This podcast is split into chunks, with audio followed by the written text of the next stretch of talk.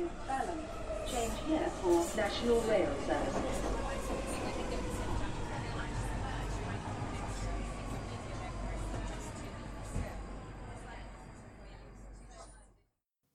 Bine te-am regăsit în stația Londra. Eu sunt Manuel Cheța de la manuelcheța.ro și tu asculti podcastul Un român în Londra. Acum suntem la episodul numărul 62, unde vorbim despre Brexitoză, viața în Londra și despre diverse sfaturi practice.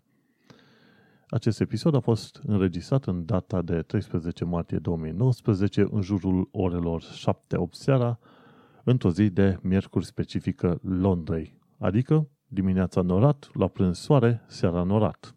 Happy Wednesday. Sau Hump, Hump Day, cum se zice în lumea engleză. Cei care sunt plecați în străinătate, specific în zone ca Marea Britanie, SUA, Canada, știu foarte bine ce înseamnă Hump Day. Hump Day înseamnă cocoașă. De obicei se spune Hump Day la ziua peste care trebuie să treci în mijlocul săptămânii, respectiv, bineînțeles, ziua de miercuri. Până miercuri te chinui să urci pe săptămâna de lucru, după aia, de miercuri încolo, este downhill. Treci de acea cocoașă și te, îndrepti, te îndrepti frumușel către ziua de vineri, care este o zi eliberatoare, salvatoare și așa mai departe. Adevărul e că și în firma noastră, acolo unde lucrăm, vinerea, de fel, este o zi mai relaxată. Nu e absolut necesar, însă vinerea este o zi mai relaxată și miercurea este percepută în genere ca un fel de hump day, o zi în care se trage foarte tare, după care încep să tragi din ce în ce mai ușor, pentru că vine weekendul și, de ce nu, trebuie să suferi puțin mai puțin și, bineînțeles, trebuie să te bucuri de viață puțin mai mult pentru cei care au norocul să nu lucreze în weekenduri, da? Așadar, hump, hump day e o expresie des folosită în țările engleze cu ghilimelele de rigoare.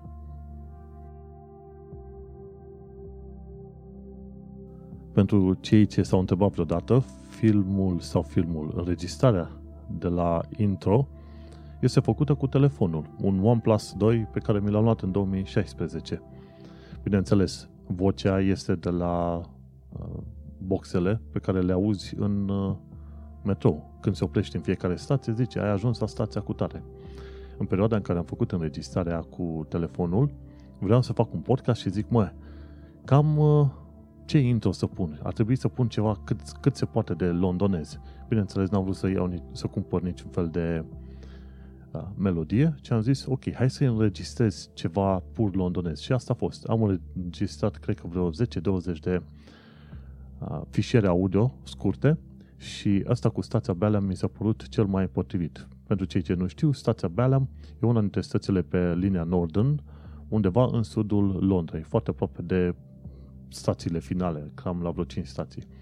O perioadă am stat în zona Tooting Broadway și mie mi s-a părut o zonă foarte cosmopolită, foarte interesantă. Sunt situații în care când ești pe stradă e singurul alb de acolo, dar nimeni nu are nicio treabă cu tine.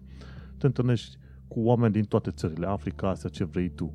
Și de fiecare dată când am ieșit pe stradă, fiind singurul pe acolo, alb, ca să zic așa, de pe trotuar, n-am avut nicio problemă. Găsești indieni, pakistanezi, negri de toate culorile, nuanțele, pardon, tot ce vrei tu. Și nu, nu o să vezi pe niciunul să se uite urât la tine, să se împingă în tine, să o să aibă vreo chestie cu tine, că se vede că ești european sau ceva. Nu. Tot în Broadway mi s-a părut un loc foarte primitor și un loc în care ai acces la tot felul de magazine, cum e Aldi, Iceland, Lidl, Primark, uh, Wilco, tot ce vrei tu. De obicei, ce se întâmplă?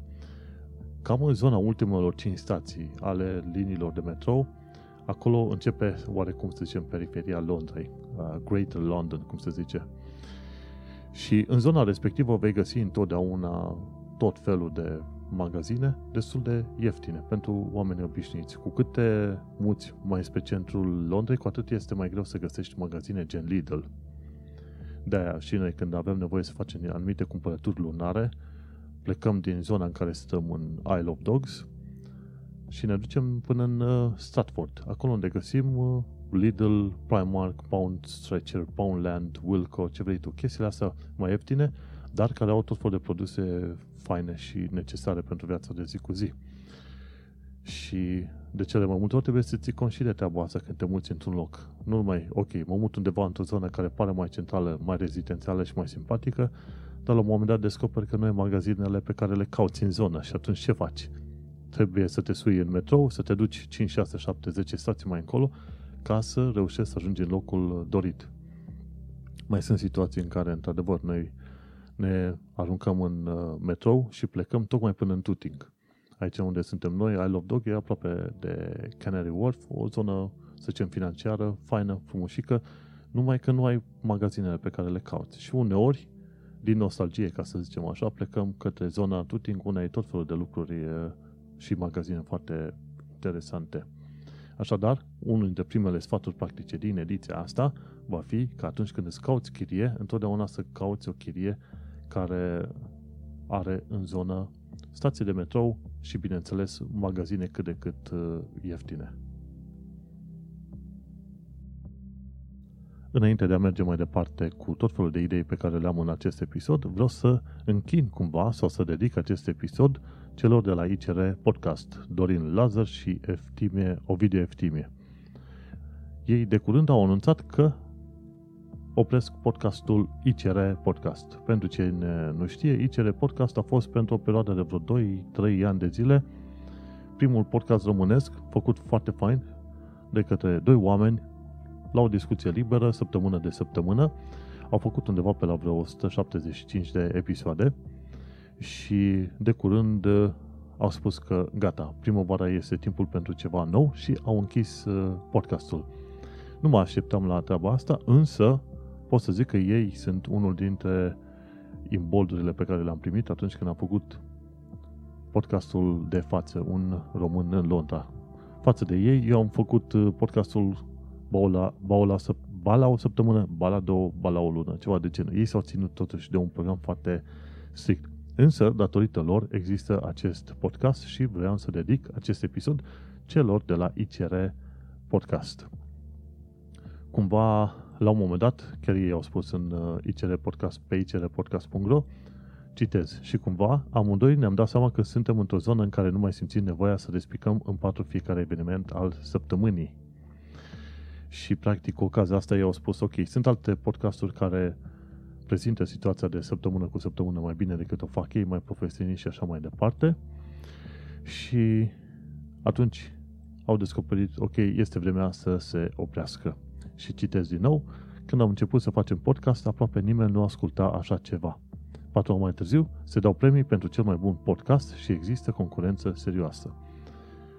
Și ICR Podcast se numea Istoria culturală a României de săptămâna trecută până în zilele noastre și ei ne mulțumesc pentru audiție și participare, eu le mulțumesc pentru existență și îi felicit pentru ceea ce au făcut. Episodul 62 din uh, al podcastului Un Român în Londra este dedicat celor de la ICR Podcast. Felicitări!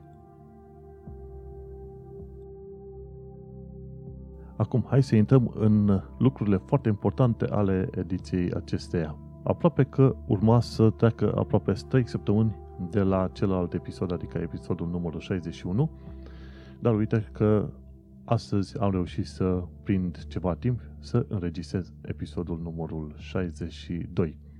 Ca o chestie generală, dacă stai să te uiți, cei mai mulți ascultători sunt din România, după care sunt ascultători din UK, pe locul 3 e SUA, după care vine Suedia, într-un mod interesant, locul 4, după aia avem din Canada, și după care mai sunt din tot felul de ță- alte țări, cum ar veni chiar și Australia, Noua Zeelandă, Rusia. Bineînțeles, fiecare episod este ascultat în momentul de față undeva între 80 și 100 de oameni. Când am început, erau undeva vreo 5 oameni care ascultau, după care au urcat la 20 și ceva, după care am avut ceva sprijin și promovare, a urcat pe la vreo 50 și acum suntem pe la vreo 100. Adevărul e că încă acest podcast este singurul podcast românesc din diaspora.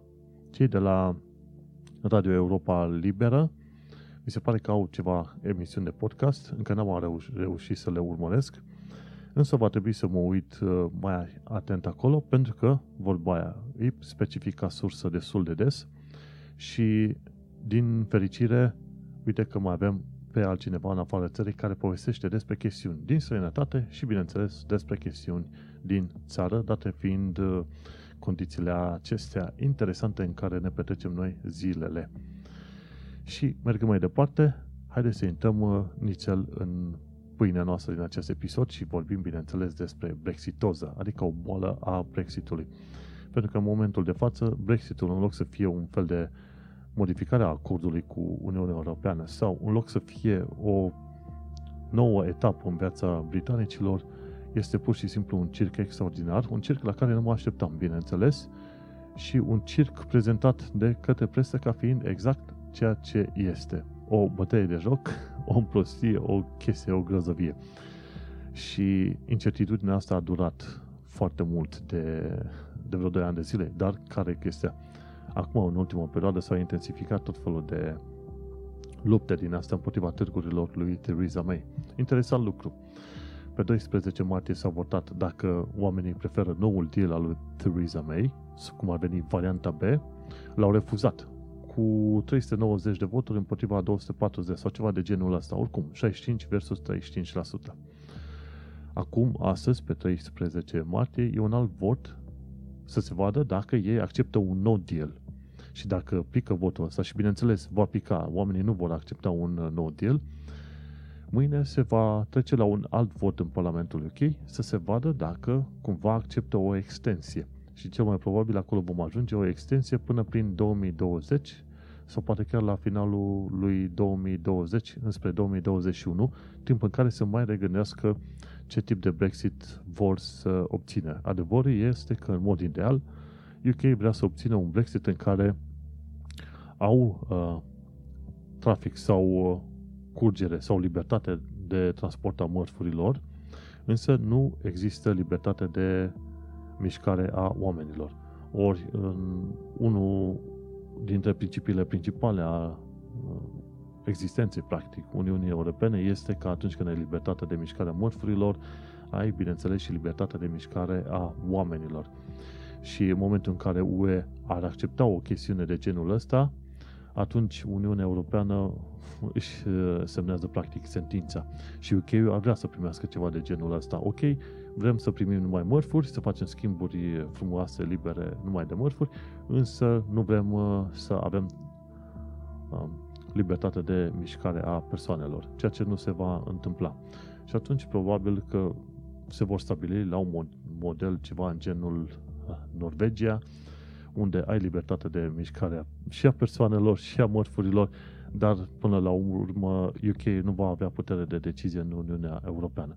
Sau poate se va face un nou vot în care să zică, ok, uh, Brexit sau no Brexit, știi? Și atunci ar fi șanse foarte mari ca uh, mulți oameni să meargă la vot, mult mai mulți decât în uh, 2016 și, într-adevăr, Brexitul să pice și toată situația asta să se calmeze. Aproape oricare este rezultatul în toată afacerea asta, sunt șanse mari ca conservatorii să își ia sănătos bătaie peste cap. Practic să piardă și guvernul și și o perioadă bună alegerile viitoare. Să nu uităm, Cameron de la conservatori este cel care a acceptat să se facă referendumul și după aia tot conservatorii au condus toată etapa asta de 2 ani și ceva legată de Brexit, negocieri și așa mai departe. Și sunt situații foarte mari ca Labour să câștige viitoarele guverne, 1, 2, 3 cât or fi, tocmai prin faptul că conservatorii au trecut UK-ul vreo câțiva ani de zile prin niște situații din asta destul de nașpa și incerte. Vom trăi și vom vedea, însă Brexitoza este în plină desfășurare. Din show notes poți vedea tot felul de lucruri foarte interesante legate de ceea ce se întâmplă în perioada asta în UK. Uh, de data asta am reușit să strâng o mulțime de linkuri pe tot felul de domenii posibile și imposibile legate de viața în UK, Brexit și așa mai departe. Însă sper că vei avea timp să citești pe manuelcheța.ro acele show notes pentru că mai devreme sau mai târziu se vor dovedi uh, relativ importante. Interesant lucru pe frontul uh, Brexitului este faptul că Corbyn ar putea să țină un al doilea referendum după modelul lui de Brexit, dacă modelul lui de Brexit nu este acceptat. Și este foarte interesant că în toată istoria asta cu Brexitul observăm că încep să iasă la iveală tot felul de fraude făcute de partea Leave. Am înțeles că și cei de la Remain au făcut o, o fraudă mică pe aici pe acolo, însă cei de la Leave i-au întrecut pe toți. Și David Shipley, de exemplu, realizatorul filmului Pro Brexit, este cercetat pentru fraudă. Un alt om care este cercetat pentru fraudă și pentru colaborare cu uh, interese rusești, ca să zicem așa, este Aaron Banks. Este un afaceri, uh, afacerist britanic, căruia cei de la Channel 4 News au reușit să afle, căruia rușii i-au promis că vor uh, îi vor uh, da tot felul de contracte preferențiale cu afaceri cu aur și diamante în uh, SUA, dacă, bineînțeles, susține Brexitul. Și atunci sunt șanse foarte mari ca Aaron Banks să fie judecat nu numai pentru fraudă, pentru că a finanțat mai multe campanii legate de Brexit, nu numai Leave, ci și Believe și alte chestii, dar și pentru că a lucrat împreună cu rușii pentru crearea unei, uh, unei uh, climat și unei campanii foarte puternice prin care britanicii să iasă din Uniunea Europeană. Și sunt șanse mari ca mai devreme sau mai târziu și Aaron Banks probabil să fie judecat și dacă nu închis pentru tot felul de chestii astea, mai ales pentru faza cu rușii. Legat de Brexit, dacă nu știi, canalul CD, CGP Grey, un canal foarte fain de, care explică tot felul de chestiuni interesante de cultură și istorie, ne vorbește despre triunghiul imposibil în care este Brexitul acum. Și triunghiul imposibil are următoarele colțuri. Are max Brexit, graniță în Irlanda de Nord sau graniță în UK, pe marea dintre Irlanda de Nord și Anglia. Și triunghiul imposibil ce spune? Dacă vrei să ai max Brexit, atunci va trebui să stabilești o graniță în zona Irlandei de Nord. Dar dacă nu vrei graniță în Irlanda de Nord, atunci nu obții un max Brexit. Sau, dacă stabilești o graniță între Irlanda de Nord și Irlanda, tu practic generezi o graniță în interiorul teritoriului UK. Iarăși nu este bine. De aia îi se spune triunghiul imposibil. Și vedem cum este situația după voturile de săptămâna asta, însă bănuim că ne vom alege cu un fel de extensie și nici de cum cu un no deal sau măcar un referendum. Ar fi fain să se ajungă la ideea de un alt referendum, dar uh, este foarte probabil că cei de la Partidul Conservator nu vor vrea treaba asta. Vom tăi și vom vedea.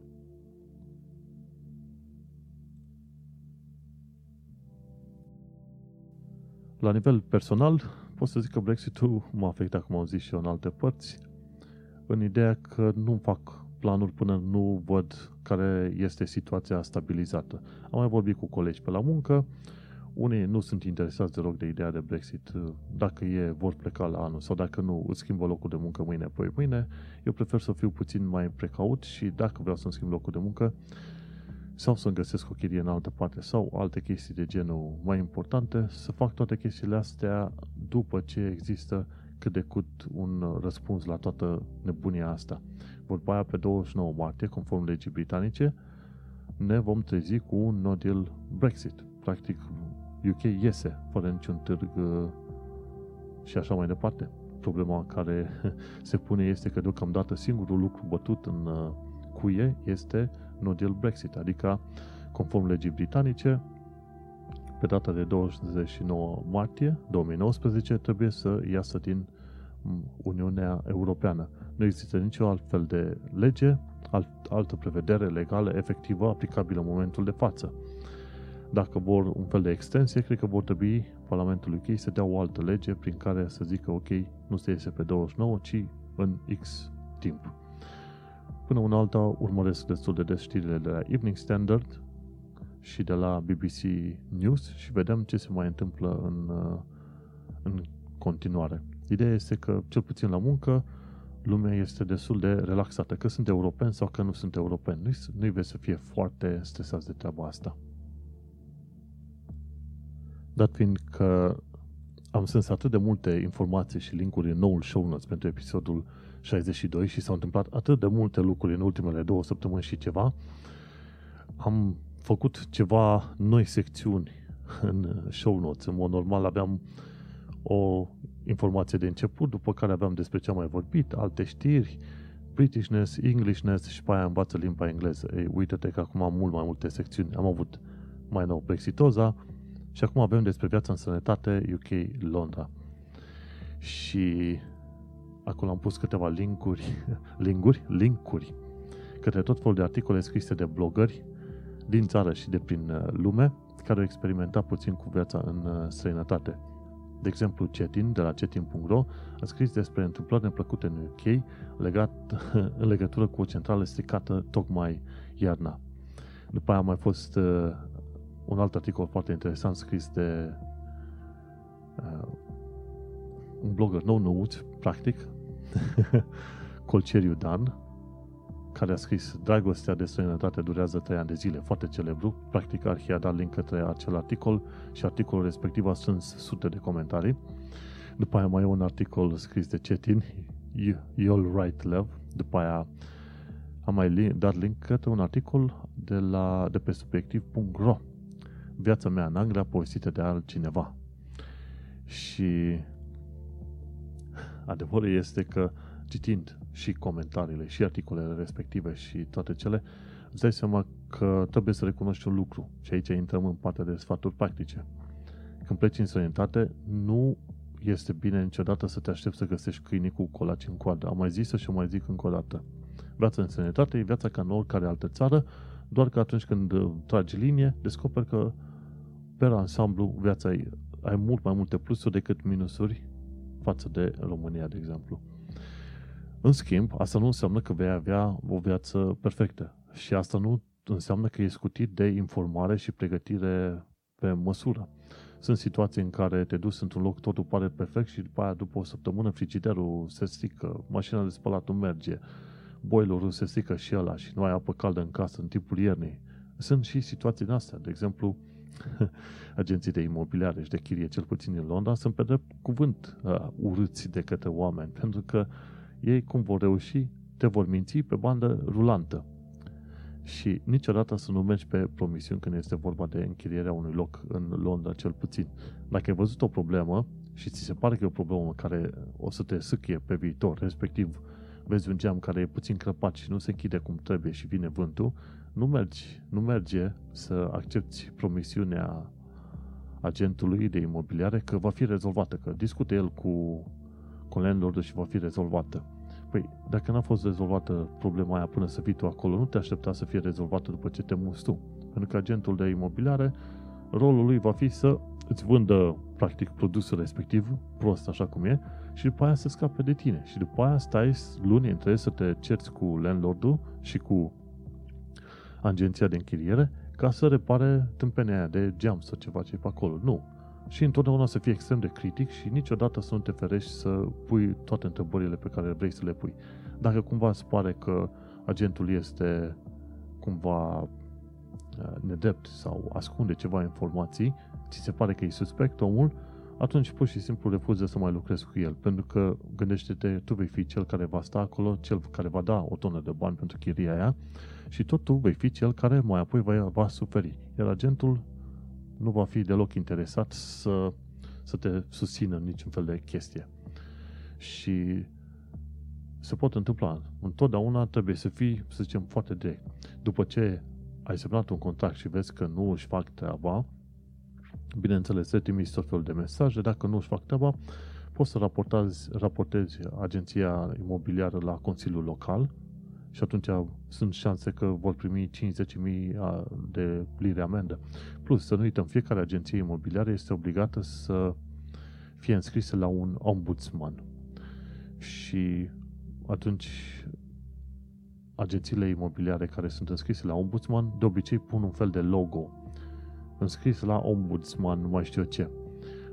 Și ce se întâmplă? Dacă o asemenea agenție imobiliară nu afișează logo către ombudsman, un fel de agenție care verifică legalitatea agențiilor uh, imobiliare, ca să zicem așa. Ei, dacă agenția respectivă nu este trecută la lista ombudsman, poate să primească liniștit 5.000 de lire amendă și, bineînțeles, poate să mai primească încă patâta de la Consiliul Local, pentru că nu sunt înscriși într-un asemenea, într-un asemenea serviciu. Și uite așa, te poți plânge și la primărie și la ombudsman și atunci agenția poate să fie obligată să înceapă să facă treaba, știi? Și asta e, revenim la chirii și mutatul în sănătate. Cum am zis, nu te poți aștepta să fie câine cu colaci în coadă. Gândește-te, eu ca să găsesc locul ăsta, am, am uh, lucrat, ca să zic așa, timp de două luni și jumătate. Durează extrem de mult să găsești o chirie care îți place, să fie cât de cât normală. Dacă tu visezi la case din alea victoriene, gândește-te că acele case victoriene, nu știu ce pitorești, sunt șanse mari ca ele să fie cu camere extrem de mici. Și atunci stai într-o cameră în care, dintr-o parte în alta, tu îi simți zidurile opuse dacă întinzi mâinile. Și nu știu cât de mult o să-ți placă treaba asta. Trebuie să îți pui toate condițiile pe o foaie și când discuți cu agentul îi spui clar, uite, astea sunt condițiile mele, asta vreau să îmi găsești. Și să nu te grăbești. E de preferat să stai într-un loc cum l-ai găsit cât de cât urât și să plătești câteva luni de zile ca să găsești ceva fain, decât să te arunci la prima ofertă și după care să regreți timp de câteva luni de zile până găsești altceva nou și interesant. Și gândește-te că și atunci când găsești ceea ce îți place, sunt șanse mari ca locul ăla să aibă o mică problemă de reparat sau ceva. Trebuie să reacționezi foarte repede pentru că interesul agențiilor vor, va fi să te ignore, practic, în majoritatea timpului. Așadar, când uh, mergi să găsești un loc nou de chirie, să nu te tem că rănești cumva sentimentele agentului când îi spui să nu te mai mintă în față, știi? Nu e treaba ta să ai grijă de sentimentele agentului. Tu spune clar, voi, eu asta vreau, oferăm ce vreau, dacă nu mă duc la competiție. Și ar fi fain să citești articolele respective. E o secțiune în show notes numită Viața în Sănătate slash UK slash uh, Londra. Și acolo vezi diverse întâmplări pe care le-au avut oamenii, nu numai în Londra, în UK, oameni care au fost și în Liverpool, Manchester, oameni care s-au dus și în Geneva, în Austria și așa mai departe. Oameni care au avut de suferit extraordinar de mult de pe urma neseriozității și a landlordilor și a agenților uh, imobiliari. Și tocmai de aia este important să cauți foarte mult, să strângi o mulțime de informații înainte de a pleca în sănătate. Pentru că la un moment dat în loc să te bucuri de o experiență nouă, ajungi să suferi din cauza unei experiențe noi și nu este tot una, știi? Și, ca să zic așa, dacă faci o informare suficient de bună și îți pregătești și bani și ai tu la rândul tău totul pregătit, sunt șanse să găsești și locuri foarte faine. Mai ales că în Londra sunt uh, locuri unde plătești puțin mai mult, dar la un moment dat ai și condiții cât de cât uh, ok, însă va trebui să cauți foarte mult timp și să plătești probabil o groază de bani. Am mai povestit în podcastul ăsta de situații în care oameni din zona Tooting, de exemplu, sau Stratford în estul, Tooting în sudul Londrei, Stratford în estul Londrei, Eastham în estul Londrei, sau Enfield or Brent în nordul Londrei, situații în care românii noștri vin să muncească aici în sănătate și stau câte 4-5 într-o cameră 4-5 într-o cameră, câteodată și 2 pe, în aceea săltea, și plătesc și 300 de lire pe lună pentru a sta ca șobolani. Și uh, adevărul este că acele condiții sunt de neacceptat în mod normal. Și când te uiți pe Gumtree, de exemplu, și pe Zupla și pe alte site-uri de închiriere, caută locuri în care stai cu coleg de cameră, dar ai un singur coleg de cameră și plătești poate maximum 300 de lire pe lună. Dar nu accepta situații în care te duci să plătești 300 de lire ca să stai cu 4-5 colegi de cameră, indiferent că lucrezi la construcții, la spălat de vase, la, ce știu, tăiat de arbori, agricultură, industrie, ce vrei tu. Decât să dai 300 de lire ca să stai cu alți 4-5 oameni, gândește-te că există, există soluția mai simpatică să dai 300 de lire ca să stai cu un singur coleg de cameră. Uită-te cu grijă că vei găsi. Să zicem o cameră stai cu un coleg de cameră într-o casă cu 4-5 camere sau într-un apartament cu 2-3 camere sau ceva, știi? În niciun caz să nu accepti să stai cu mai, mulți, de, mai mult de un singur coleg de cameră pentru 300 de lire pe lună. Și asta e un sfat practic pe care ar trebui să îl ții, să-l iei în considerare în UK și bineînțeles, chiar și cu coleg de cameră. Nu merge să stai mai mult de 6 luni de zile, hai ma, maxim un an. Pentru că la un moment dat vei vrea confortul tău, intimitatea ta, liniștea ta și așa mai departe. Următorul nivel este, bineînțeles, să plătești 350-400 pentru o cameră în zonele 3-4 sau poți să mergi mai departe, plătești vreo 700 de lire pentru o cameră în zonele 2-3, ceva de genul ăsta, știi? Și poți să plătești și 800 de lire pe o cameră chiar și în zona 1, de exemplu. Depinde de banii pe care îi ai și confortul pe care îl dorești. Adevărul e că majoritatea oamenilor spun minciunea asta. Las că merg în sănătate pentru un an de zile și după care mai văd eu ce se întâmplă pe acolo. Și după ce trece anul, zice, hai să mai văd un an, hai să mai văd un an și să văd oamenii pomeniți plecați în sănătate ani buni și parcă nu mai vor să meargă în România decât atunci când își aduc aminte de sărbători și așa mai departe. Și uite-te cum la un moment dat trec ani. Așadar, când e vorba de plecat în sănătate, nu uita niciodată să îți faci pregătirile și să te informezi puțin tel despre viața de la fața locului. Pentru că, de exemplu, dacă pe de o parte Londra îți oferă oportunități foarte bune în materie de muncă, de evenimente, entertainment, networking și așa mai departe. Pe de altă parte, Londra are și o problemă a drogurilor foarte mare, infracționalitate în care se înjunghiește pe bandă rulantă și, bineînțeles, terorism. De ce nu? Și atunci trebuie să știi cum calculezi tot felul de chestiile astea și cum le pui în cumpănă ca să dai seama dacă merită, ce merită și diverse măsuri de protejare pe care ți le poți lua atunci când pleci într-un loc complet nou. Și uite că am făcut uh, bine legătura cu atacuri teroriste, că uite, în zona, în secțiunea de actualitate britanică și londoneză din show notes pe manuelcheța.ro uite ce aflăm, plicuri cu bombe artizanale trimise la aeroporturile Heathrow și City și la gara Waterloo. Și bineînțeles, de când a fost dată știrea respectivă, au mai fost descoperite vreo două plicuri trimise undeva în zona Scoției.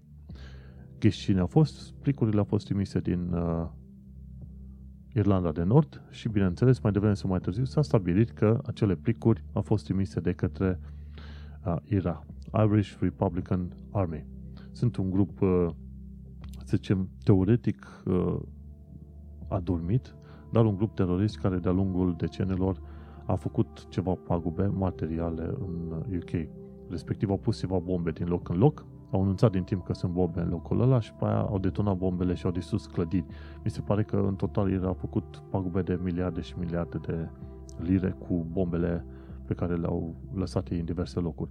Ah, și guess what? De curând în Londonderry am înțeles, vezi că zice Derry, dacă treci în Irlanda, la orașul respectiv, orașului respectiv îi zici Derry, nu îi zici Londonderry, că s-ar putea să ai uh, ceartă cu irlandezii. În Londra îi zici Londonderry, în uh, Irlanda îi zici Derry. Ei, o mașină a fost parcată în fața unei instituții publice și pe care a fost detonată bomba. Bum. Deci, uh, alea au fost semnale clare. Inclusiv plicurile cu bombe artizanale trimise de curând în Londra au fost uh, uh, un semnal din partea IRA care a spus, băi, vedeți că suntem în zonă. Dacă puneți granițe între Irlanda de Nord și Irlanda, ați spus-o. Asta înseamnă că vor aduce din nou bombele în, uh, în uh, Londra. Bineînțeles, Ira a avut întotdeauna grijă să anunțe din timp și să limiteze numărul de victime în, uh, din cauza celor bombe. Însă, totuși, sunt situații în care ai putea să te afli în zona respectivă fără să-ți dai seama că e o bombă și așa mai departe. Ei ar putea detona o bombă sau ar, ar putea să nu controleze cum trebuie o anumită bombă, te afli în zonă și bum, game over, trece acasă în bucăți. Și interesant lucru, am urmărit știrea asta și după am uitat la reacția colegilor britanici și altor colegi. Ok, se știa la BBC, știri peste tot, plicuri bombă trimise în câteva locuri din Londra. Toți colegii de la muncă erau keep calm and carry on. Niciunul n-a povestit nimic de chestia asta, doar dacă am întrebat pe vreunul câte ceva și era așa imposibil. Oamenii ăștia n-aveau nicio treabă. Fie că plicurile alea cu bombe nu înseamnă nimic, fie că oamenii sunt învățați cu asemenea evenimente în Londra și să fii, să zicem, ca oraș ținta unor asemenea evenimente. Pentru mine, venit din Brașov, din România, nu mai gândul că circulă la un moment dat un plic bombă trimis către o instituție cu tare, mi se pare așa, ups, what the heck, știi?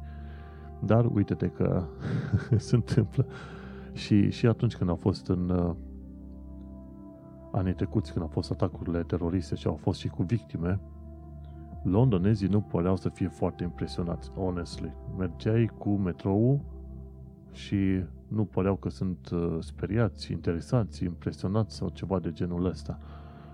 Ori oamenii sunt extrem de calmi pe aici, ori sunt, uh, sunt învățați cu asemenea fenomene și oarecum le așteaptă. Nu știu să-mi dau seama ce se întâmplă. Adevărul e că întotdeauna când aud chestii de genul, stau cu urechile ciulite. Și oricum am un fel de obicei făcut cu partenera mea, când plecăm ne anunțăm. Păi am ajuns la muncă. Ok, plec de la muncă, am ajuns acasă. Chestii de genul ăsta să ne coordonăm.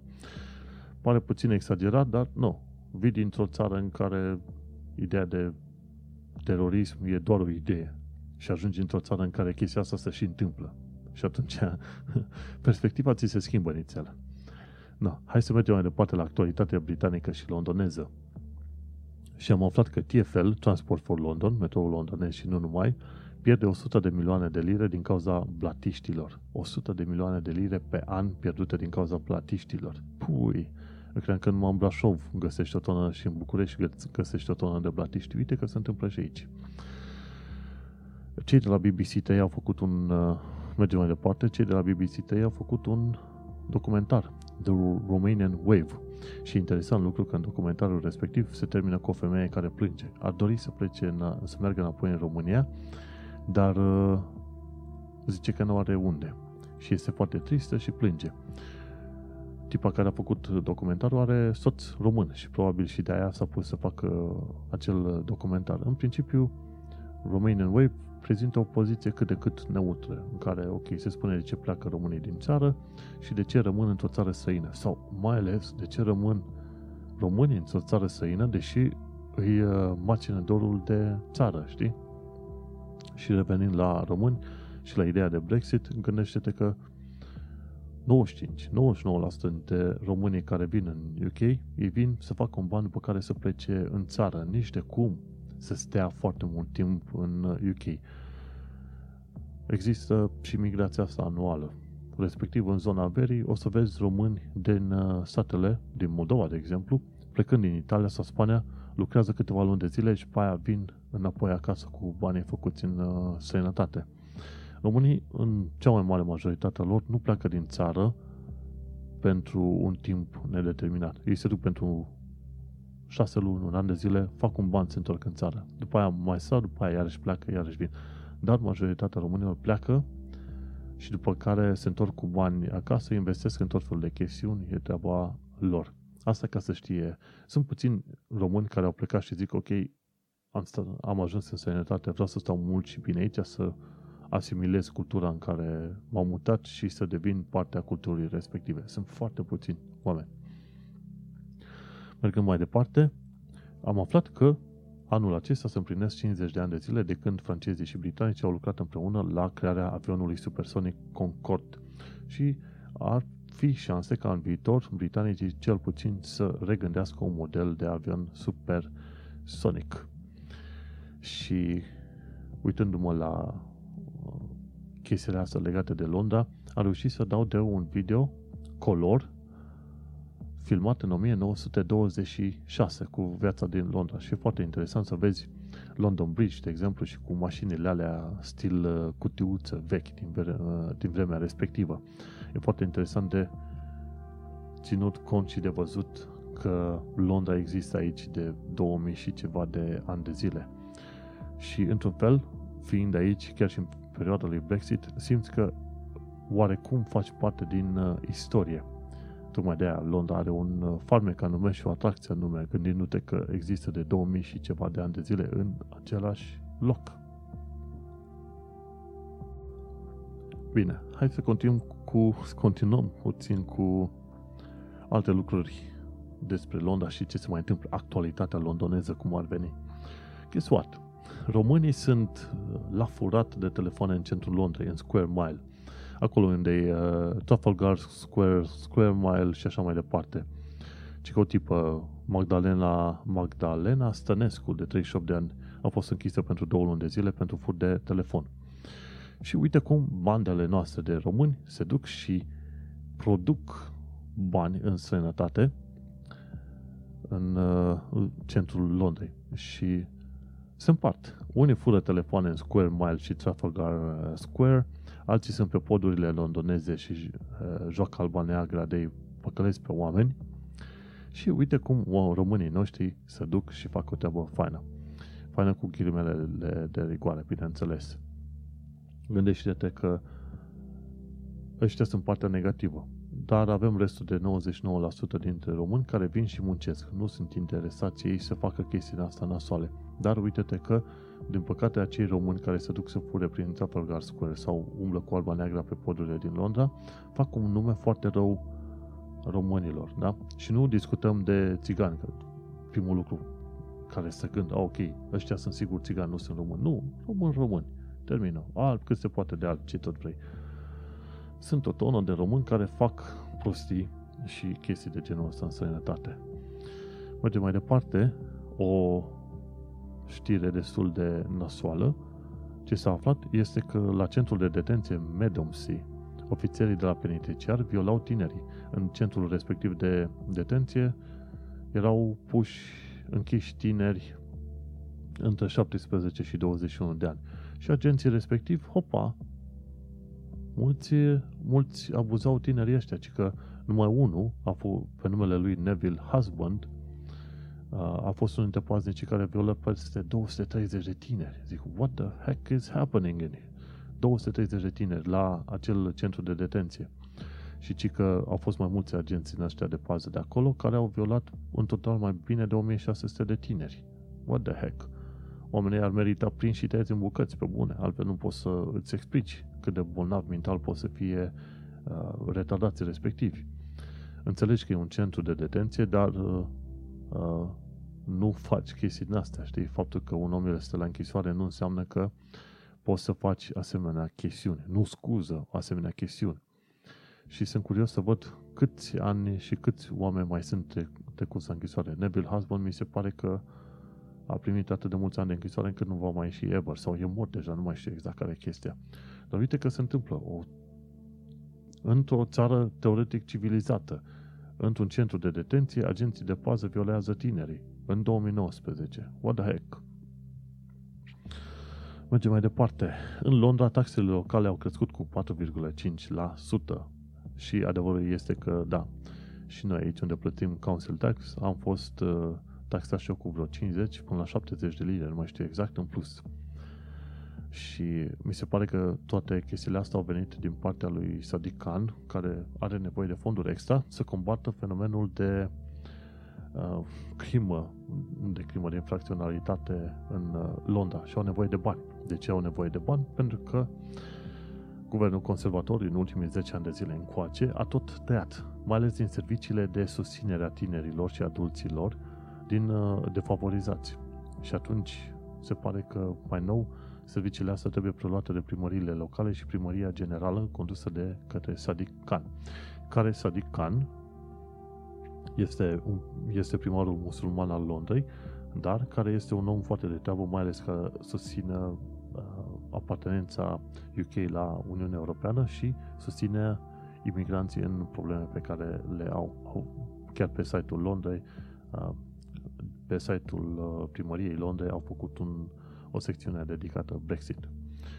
De curând, Sadikan chiar spunea că este supărat că londonezii se opun creării unui monument dedicat Holocaustului plasat în zona Parlamentului. O serie de oameni s-au opus creierii unui monument dedicat Holocaustului în zona Parlamentului. Sincer, nu știu de ce. Dar Sadikan zice, mă, chestia asta nu e ok. Vrem să avem un uh, document dedicat Holocaustului și îl vrem în zona respectivă, pentru că e foarte vizitată. Și e un exemplu bun în care vezi că un musulman susține ideile unor, adică ideile, susține o chestiune istorică în care, bineînțeles, victime au fost uh, evrei.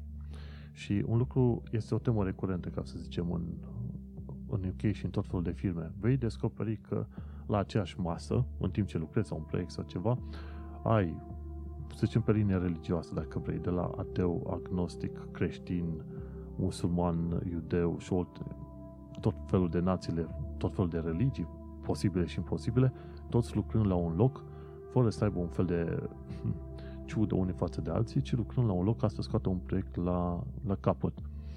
Și este un lucru foarte interesant și dacă lucrezi într-o companie internațională, atunci vei descoperi că vei ajunge să ai ca mine vreo 25-27 de nații diferite la muncă și poți să vorbești cu fiecare. Băi, cum e la tine în India? Băi, cum e la tine în Africa de Sud? Cum e la tine în Columbia? Cum e așa mai departe? Sau în Iran, am colegi din Iran. Și întreb, băi, cum e situația? Care e treaba cu conflictele religioase? Toate cele și dacă te duci la oameni cu o minte deschisă și fără chestiuni de genul, așa e, bă, că voi sunteți musulmani și explodați, deci dacă te duci cu o atitudine de om, de, cu bun simț, toți vor vorbi cu tine deschis despre tot felul de subiecte. Mai ales când te văd că ești curios. Bă, cum e la tine? Cum e treaba ta? Cum e cu orice? De la aproape orice subiect pe care îl discuți, dacă îl discuți cu respect cu oamenii respectiv, vei, vei vedea că nu vei avea nicio problemă. Am avut la muncă și colegi declara musulman, dar omul ăla știa tot felul de chestiuni științifice de te, te da peste, pe, peste cap. Și un om foarte, viu, foarte, să zicem, vioi și prietenos și așa mai departe, și spune, băi, dar eu nu sunt religios, nu avea nicio treabă, discuta cu tine și era foarte de treabă, da? Musulman, oameni ok, știi? Și asta este foarte interesant, că odată ce plecat din țară, la un moment dat încep să descoperi că națiile alea pe care probabil le urâ în mod instinctiv sau de care te feri, au un spectru. Nu sunt, uh, să zicem, numai pe o anumită linie. Gata, dacă ai auzit de musulman, sigur ai auzit de bombe. Nu. Sunt spectru, sunt practicanți, nepracticanți, sunt oameni și oameni și de-aia când ajungi în sănătate, va trebui să calculezi uh, situațiile în funcție de omul din fața ta, nu din, în funcție de nația din care vine sau de chestiile pe care le știi tu despre nația sau etnia respectivă. Tot la fel, dar fiindcă noi știm că majoritatea românilor sunt de neam prost, ca și comportament, bineînțeles, noi avem pretenția că atunci când cineva vorbește cu noi să nu ne pună într-o oală de neam prost, ci să ne ia și pe noi, persoană ca persoană, omul din fața noastră, nu? Și cred că unul dintre lucrurile bune pe care îl poate face sănătatea este să te înveți, să te învețe că există oameni străini care sunt chiar foarte ok, chiar dacă nu ai fi de acord cu țara, religia, etnia sau politica respectivă în țara oamenilor respectiv. Și la asta te ajută. Sănătatea te ajută să-ți deschide puțin orizonturile și să-ți prezinte în față tot felul de situații la care nu te-ai aștepta. De exemplu, avem lângă noi aici magazin turcesc. Și oamenii sunt foarte prietenoși. Îți place să discuți cu ei ce vrei tu. Eu îi salut pe ei merhaba, ei mă salută înapoi cu bună dimineața sau bună ziua. Și de obicei când văd că tu ești interesat de limba omului, omul vrea să învețe și el niște cuvinte în limba română, știi?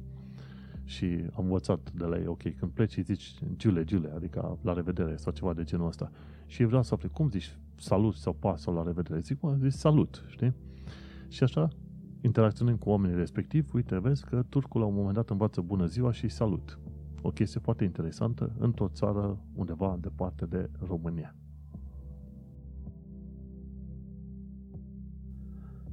Cum zice o anumită vorbă interesantă, știi? Străinătatea te face neprost. Și cam ăsta este adevărul.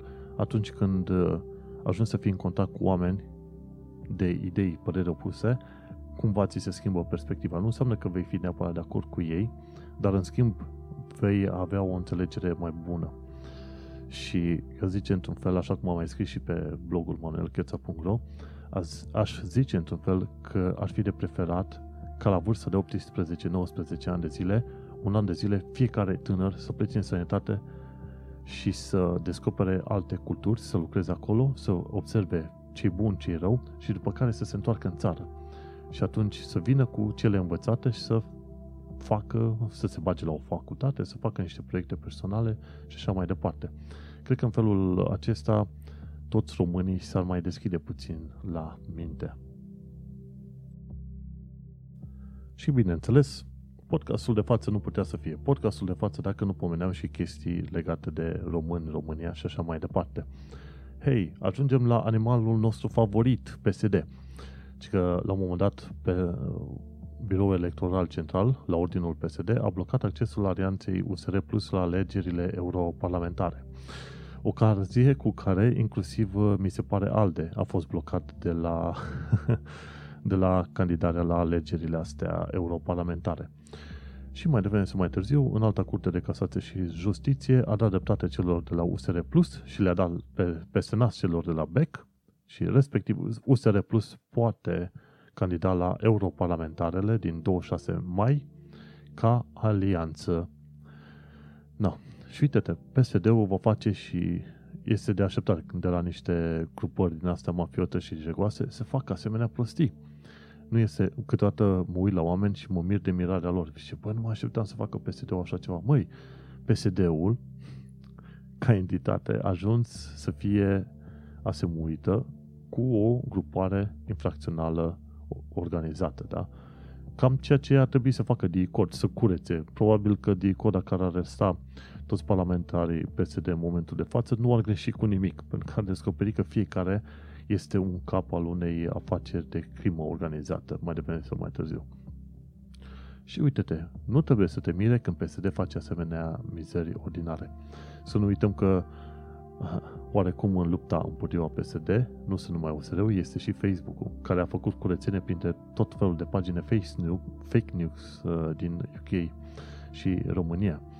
Și că au șters vreo câteva zeci de pagini uh, și grupuri din România care publicau tot felul de informații false în sprijinul uh, PSD. Și bineînțeles, postacii pe PSD au ieșit la un forță pe Facebook și se bagă în discuții peste tot unde reușesc, peste toate grupurile, tot felul de pagini românești și străine în care zic, băi, UE este nașpa sau ceva.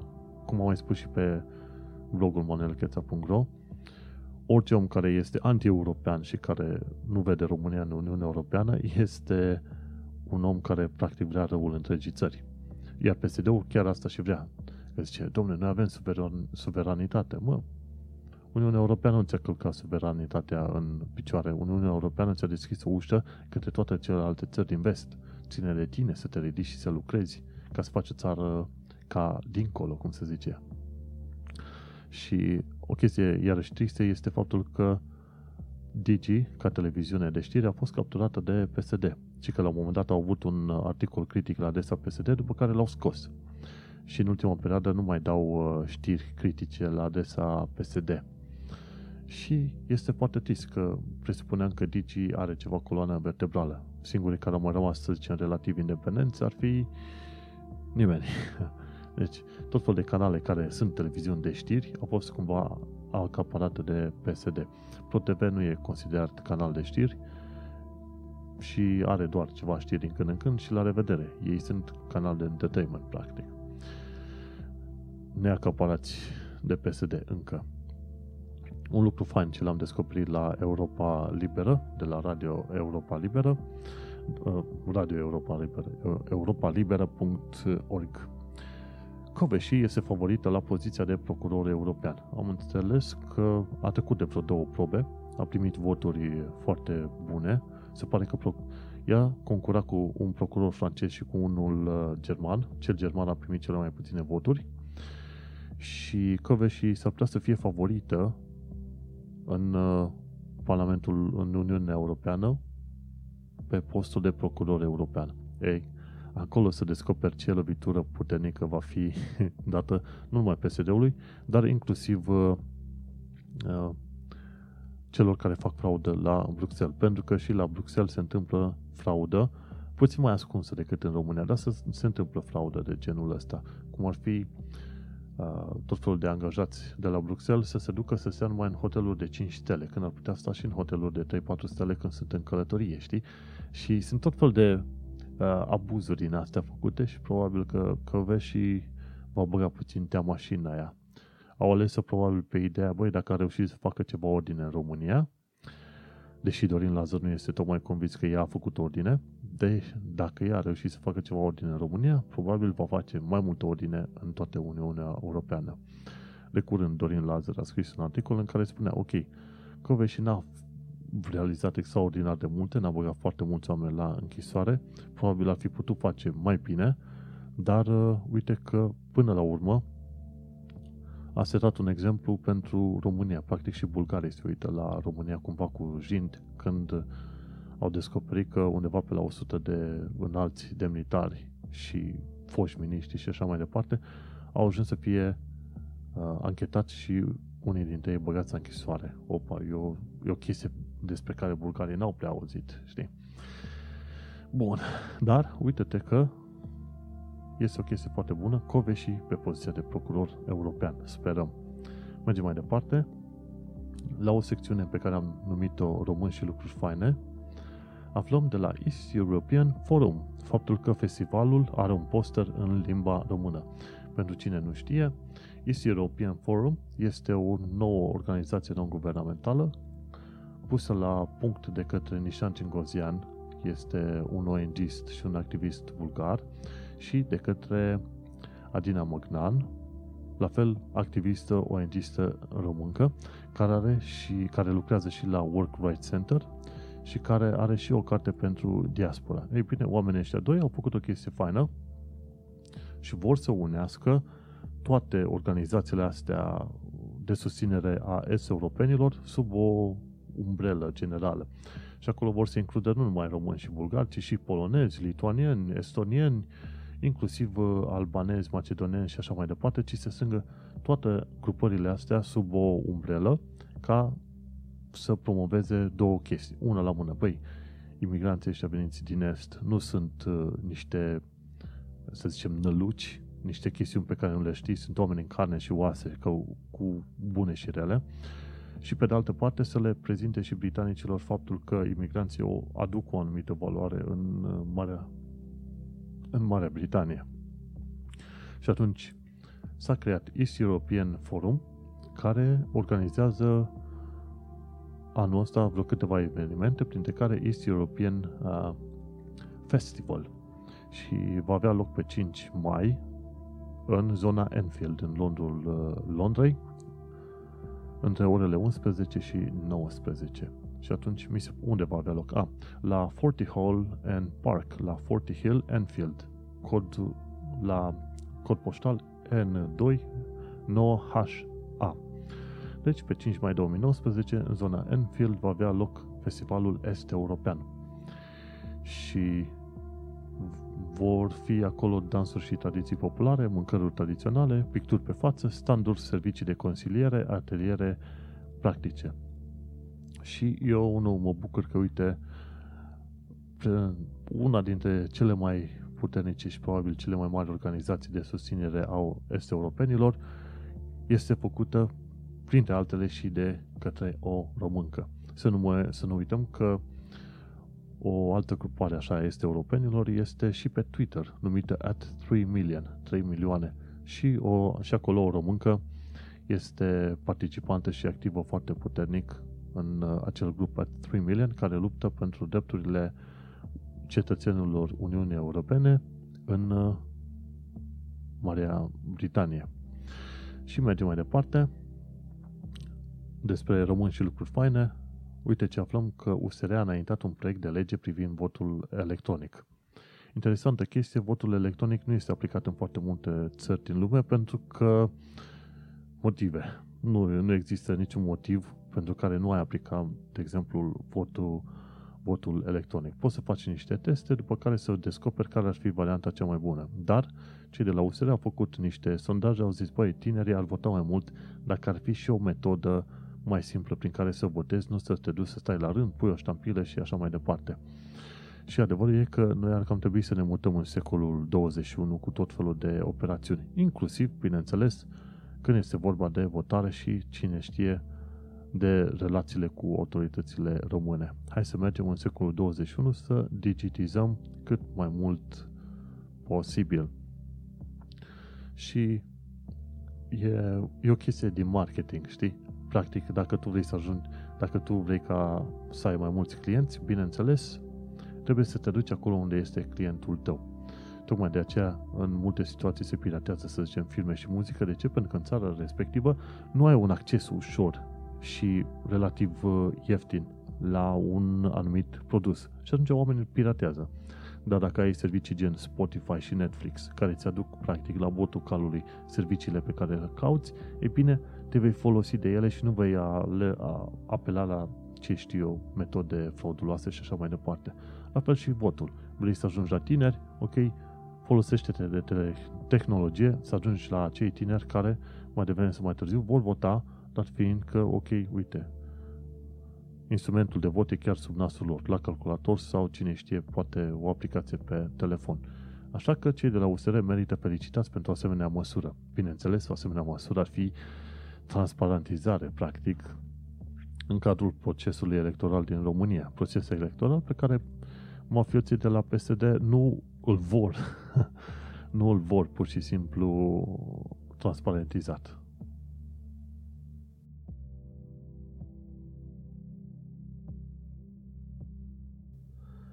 Dar nu am terminat aici. Uite, o altă chestie faină cu USR a fost la un moment dat un eveniment în care ne-a, ne-am întâlnit cu Dan Barna și cu Radu Mihail, senatorul USR Diaspora.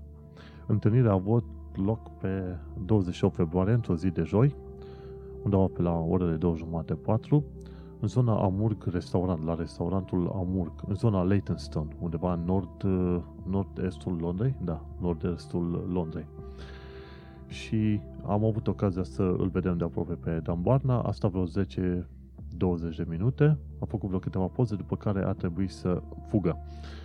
Și am rămas în urmă cu Radu Mihail să discutăm o serie de chestiuni mai mult sau mai puțin interesante legate de ceea ce face USR și cum, uh, cum organizează ei tot felul de chestiuni legate inclusiv de viața diasporenilor, să zic așa.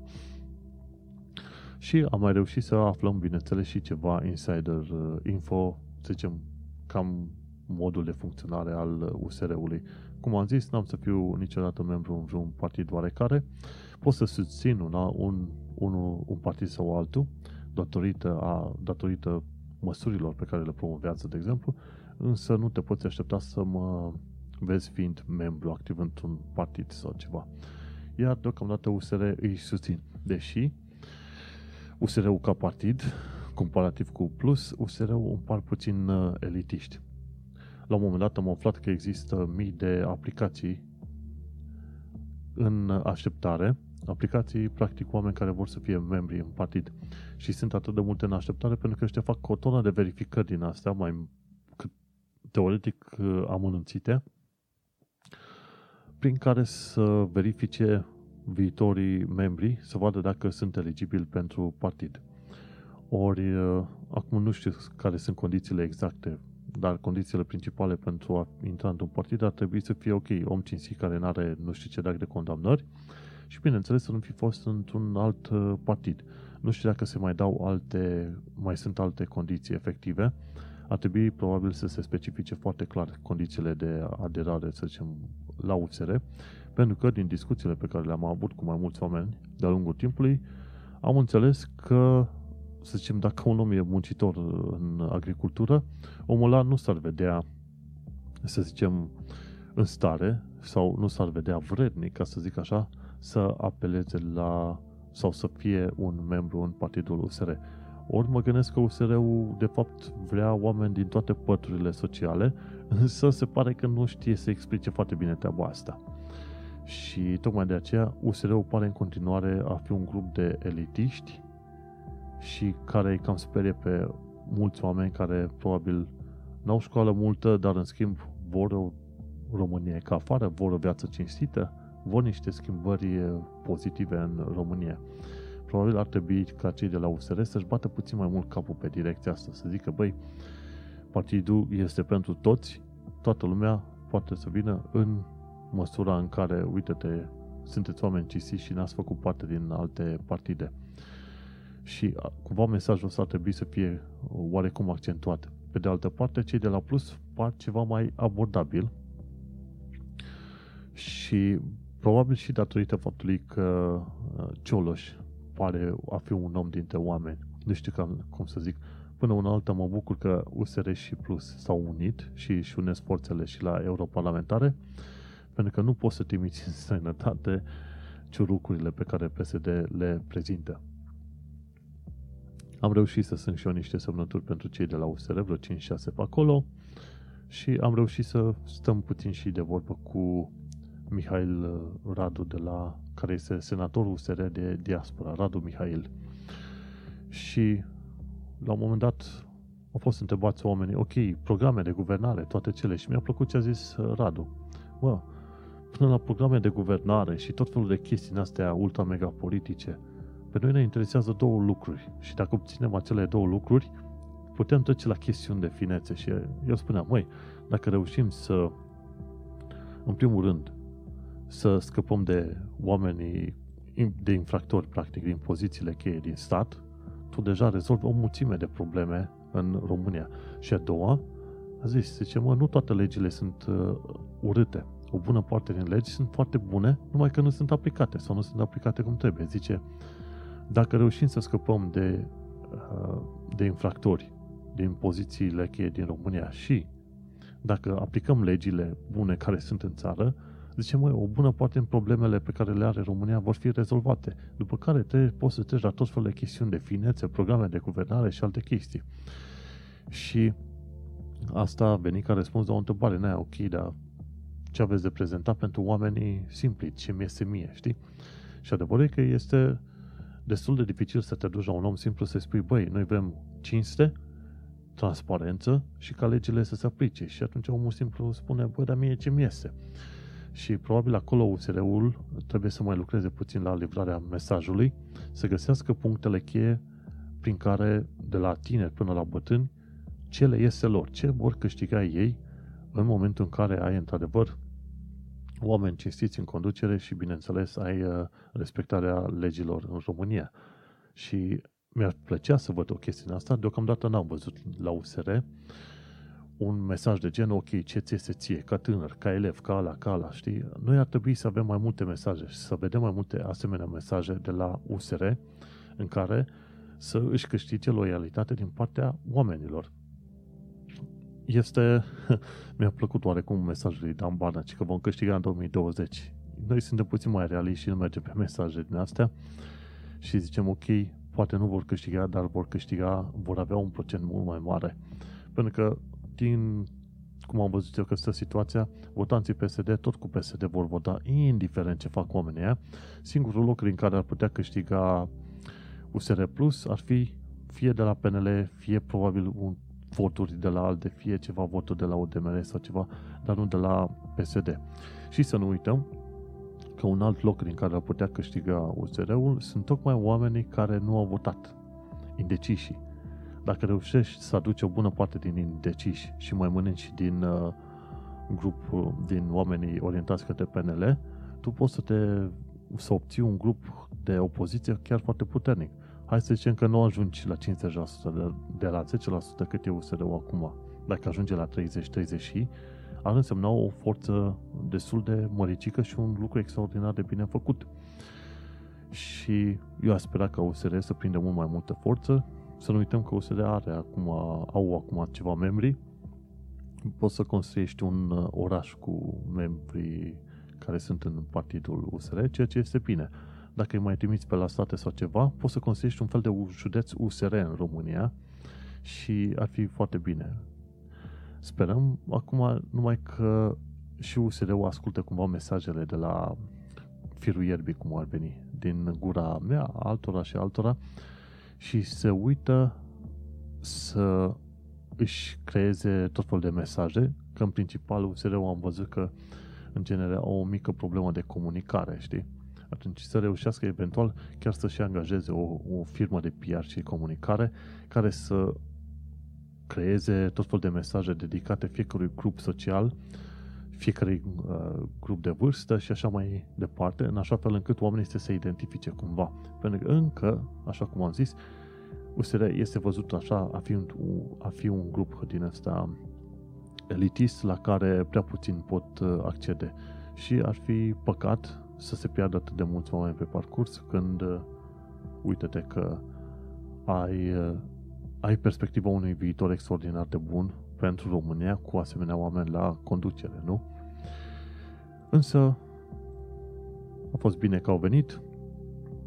Uh, e drept că Barna a câștigat cam o oră, a câștigat, a pierdut cam o oră pe drum, a întârziat cam o oră, ca să zic așa, și e o chestie la care ar trebui să mai lucreze dacă zici că ajungi la ora două jumate undeva, să fii la ora două jumate acolo, pentru că asta spune și ceva despre tine ca om care organizați, organizezi un eveniment. Din păcate, o chestie negativă ce am observat pe acolo a fost că, ok, faci evenimentul uh, la Amur, restaurantul Amur, numai că trebuie să informezi și pe cei de la restaurantul Amur că faci eveniment pe acolo, pentru că la un moment dat s-a mutat toată întâlnirea înăuntru, au fost discuțiile care au fost, au fost întrebările care s-au pus, dar practic restaurantul la Murg a fost blocat pentru o oră și ceva și oamenii n-au putut să facă niciun fel de comenzi. Eu am vorbit cu chelnerii de pe acolo și am mai cumpărat. Bau o cafea, bau, bau un pan de șpan, bau o mâncărică, bau o friptură pe acolo, cât am mai stat. Zic că era destul de interesant că oamenii respectivi nici nu știau care are loc evenimentul ăsta și că oamenii vor, se vor muta înăuntru. Așadar, în viitor, o propunere, pe, o propunere pentru Radu Mihail, când mai faceți evenimente oriunde prin Londra, în primul rând anunțați și pe oamenii respectivi și cei care vin la evenimentele respective în restaurante să fie nițel invitați să ia măcar o cafea. Nu să ții restaurant blocat, blocat restaurantul respectiv pentru o oră, două, fără ca oamenii respectivi să facă o plată acolo. Eu, ce pot spune, la restaurantul mult mi-a plăcut, cafea faină, mâncare faină, un șnițel de pui chiar făinuț și le urez, cum să zic, cât mai mulți clienți.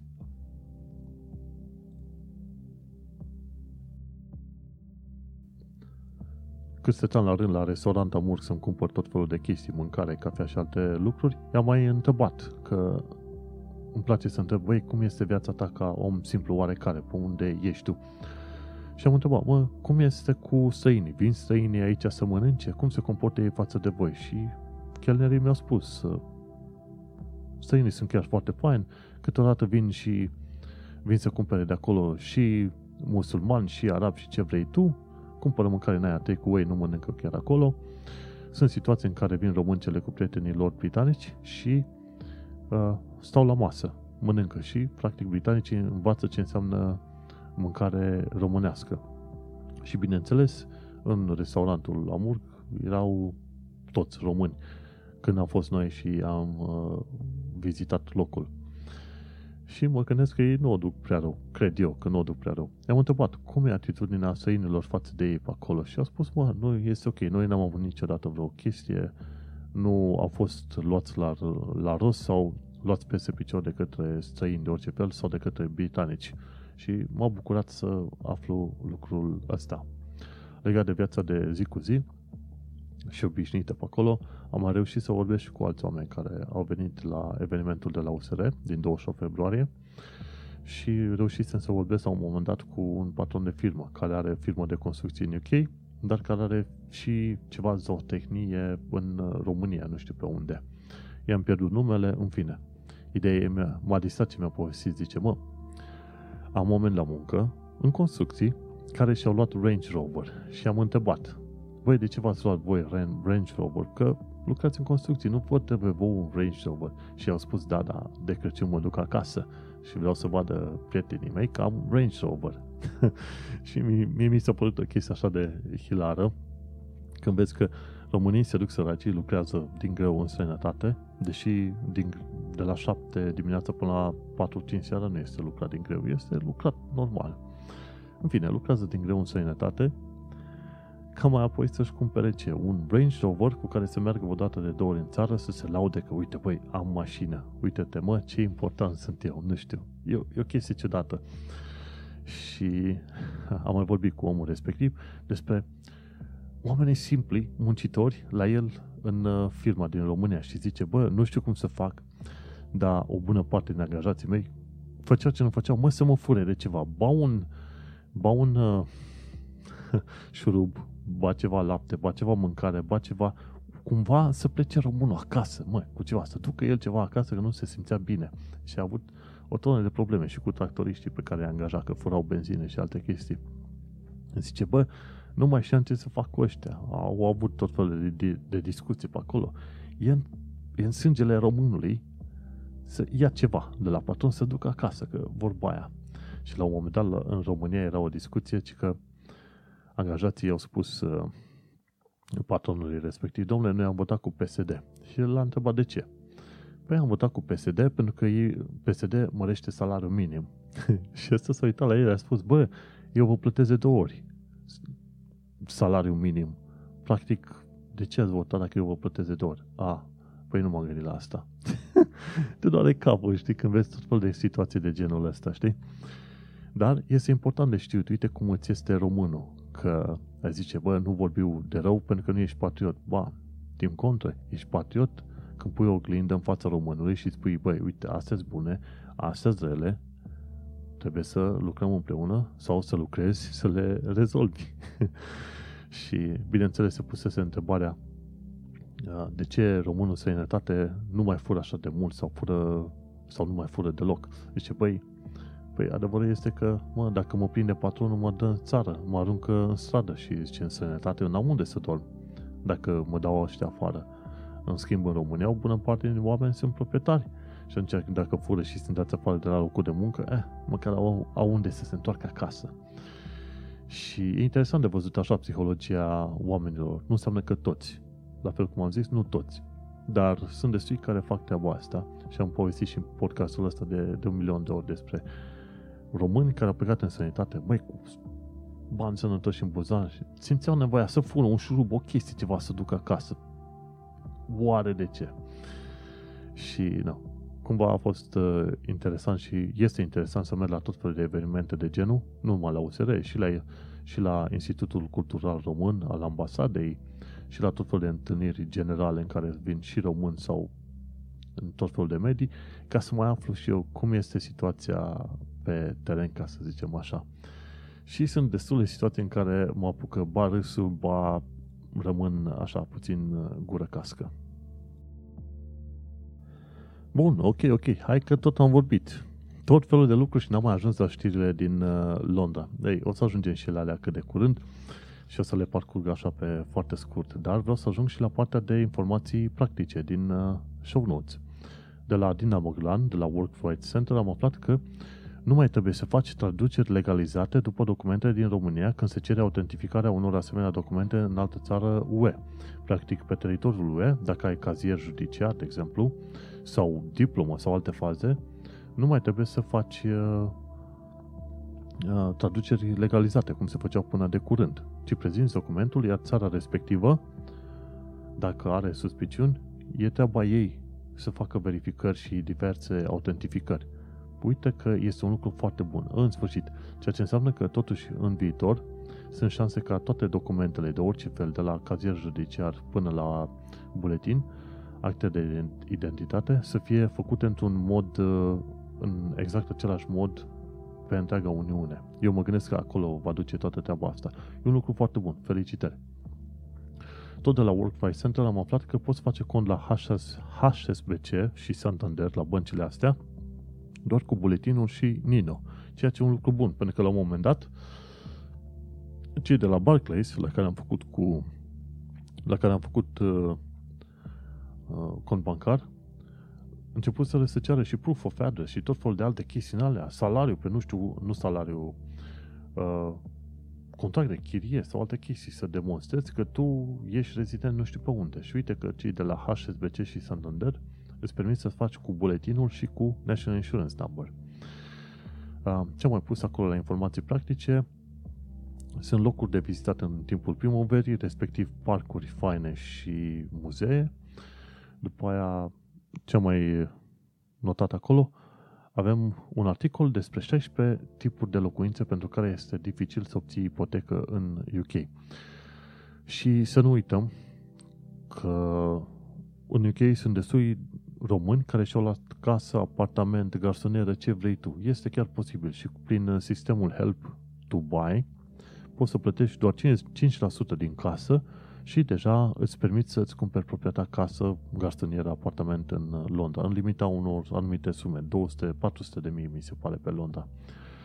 Și Pentru ce este puțin mai dificil să obții ipotecă este, de exemplu, casă în locuințe sociale, ori în, în zgârienori, ori, dacă nu,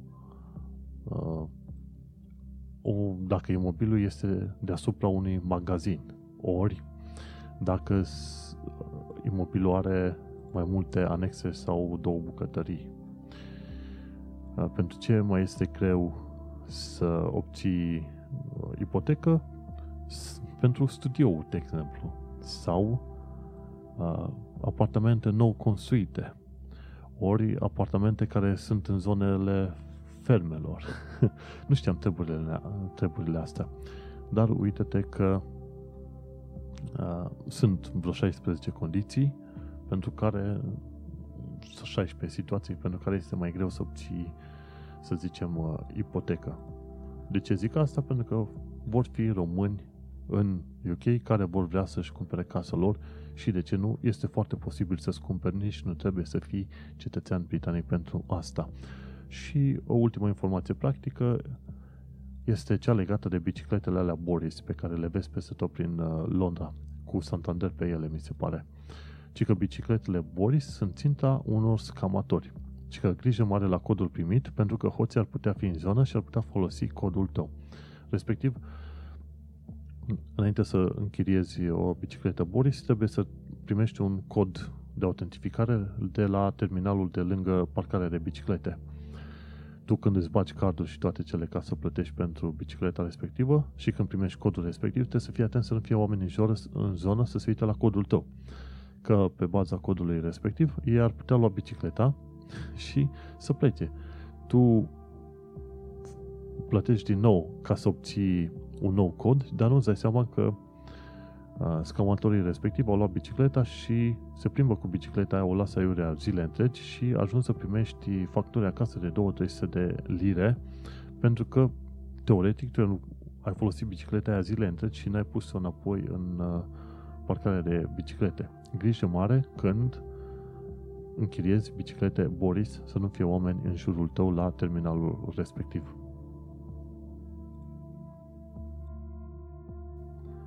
Bun, și mergem mai departe. Ce alte informații ne-ar mai interesa să aflăm?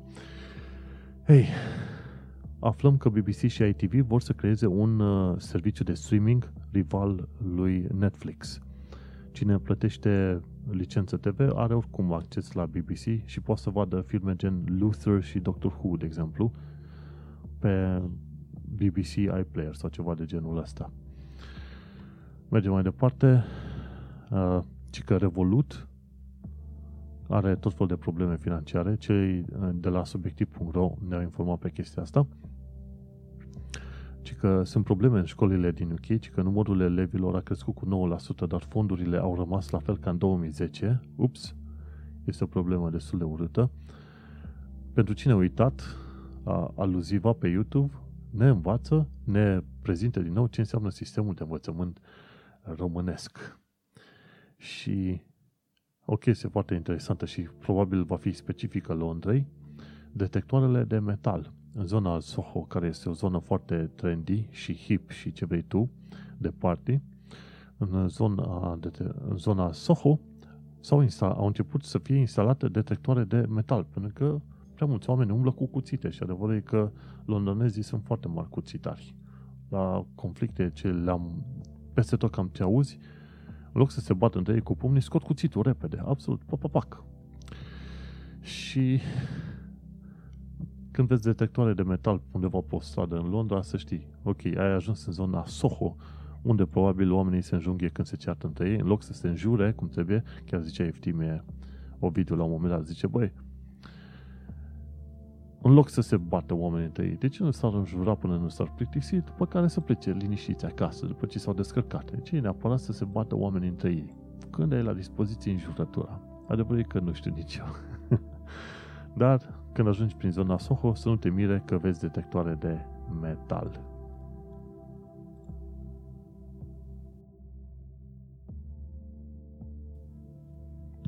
Bun, era vremea să trecem și noi parcă la știrile legate de Londra în mod specific, dar am avut cam multe chestiuni strânse la un loc și bineînțeles pe parcurs au fost și știri de Londra adăugate pe acolo. No, ce am aflat pe 25 februarie? Oh, chestia asta cu Boris. Cu Boris Bikes, cu, uh, cu banii pe care poți să-i pierzi. De exemplu, au fost oameni care au ajuns să plătească inclusiv 300 de lire pentru codul furat de către șarlatania. O tanti, Rachel Dixon, a plătit vreo 94 de lire. Hmm. Ai grijă mare la folosirea bicicletelor Boris. Mergem mai departe. Marți, pe 26 februarie, am aflat că împrumuturile în sistemul Help to Buy au uh, trecut de 10 miliarde pentru prima oară de când au fost uh, lansate. Oh, e ceva. Și ce se întâmplă? Ci că Help to Buy a fost lansat în 2013. Și de atunci, mai bine de 195.000 de oameni au beneficiat de sistemul ăsta ca să își cumpere o casă. Ci că mai bine de 80% din ăștia 195.000 au fost oameni care au cumpărat pentru prima oară casă. Și sunt uh, sunt situații în care poți să cumperi locuințe până la 600 de mii de lire în funcție de banii pe care ai. Și ce se întâmplă? Guvernul va pune vreo 40% din costul uh, apartamentului, va pune pentru tine. Practic, tu plătești 5%, guvernul pune 40% și pe restul 55% ai o altă ipotecă de la bancă. Bineînțeles, banii trebuie să-i dai înapoi către guvern aia 40%, știi? Dar ajungi la un moment dat pentru un apartament de vreo 200.000 de lire în Londra să plătești în total cât vreo 800-900 de lire. E mult mai bine decât 1000 și ceva de lire chiria, nu? Dacă stai să te gândești. Și ci că prețul mediu unei proprietăți cumpărate prin sistemul ăsta a fost de 250.000 de lire și împrumuturile primite de la stat au fost undeva pe la vreo 50 de mii. Hmm.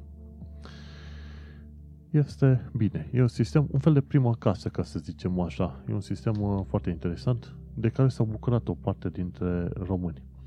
Miercuri pe 27 februarie, ce am aflat? Că ambulanța aeriană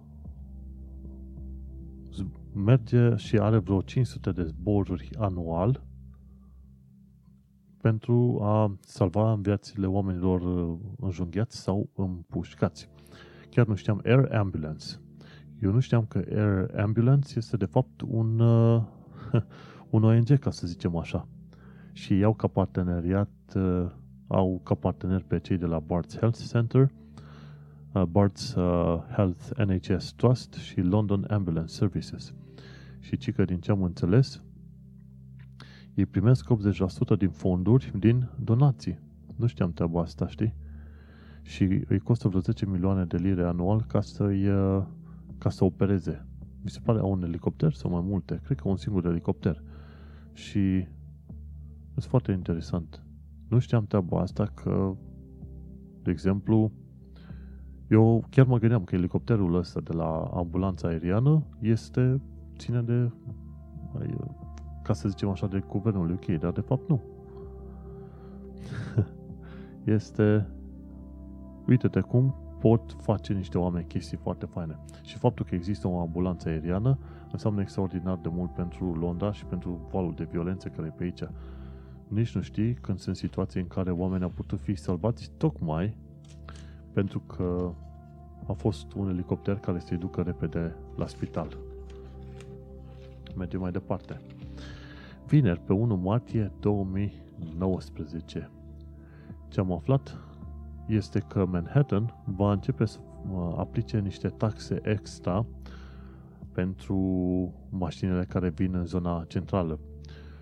Ci că din aprilie, nu știu, 9 aprilie sau ceva în genul, în Londra, în zona centrală, se va aplica un fel de situație ultra low emission zone, ceva de genul UL EA sau ceva de genul ăla, în care uh, mașini mai vechi de 2015 parcă nu vor avea voie să intre și se vor stabili niște taxe foarte mari, nu știu, 10-15 lire, chiar mai mult. Uh, 18 lire. pentru camioane și pentru tot felul de mașini, minim 2 lire sau ceva, știi? O taxă extra față de cum plătesc uh, oamenii în mod normal. De ce? Pentru că vor să reducă cantitatea de noxe din zonele centrale.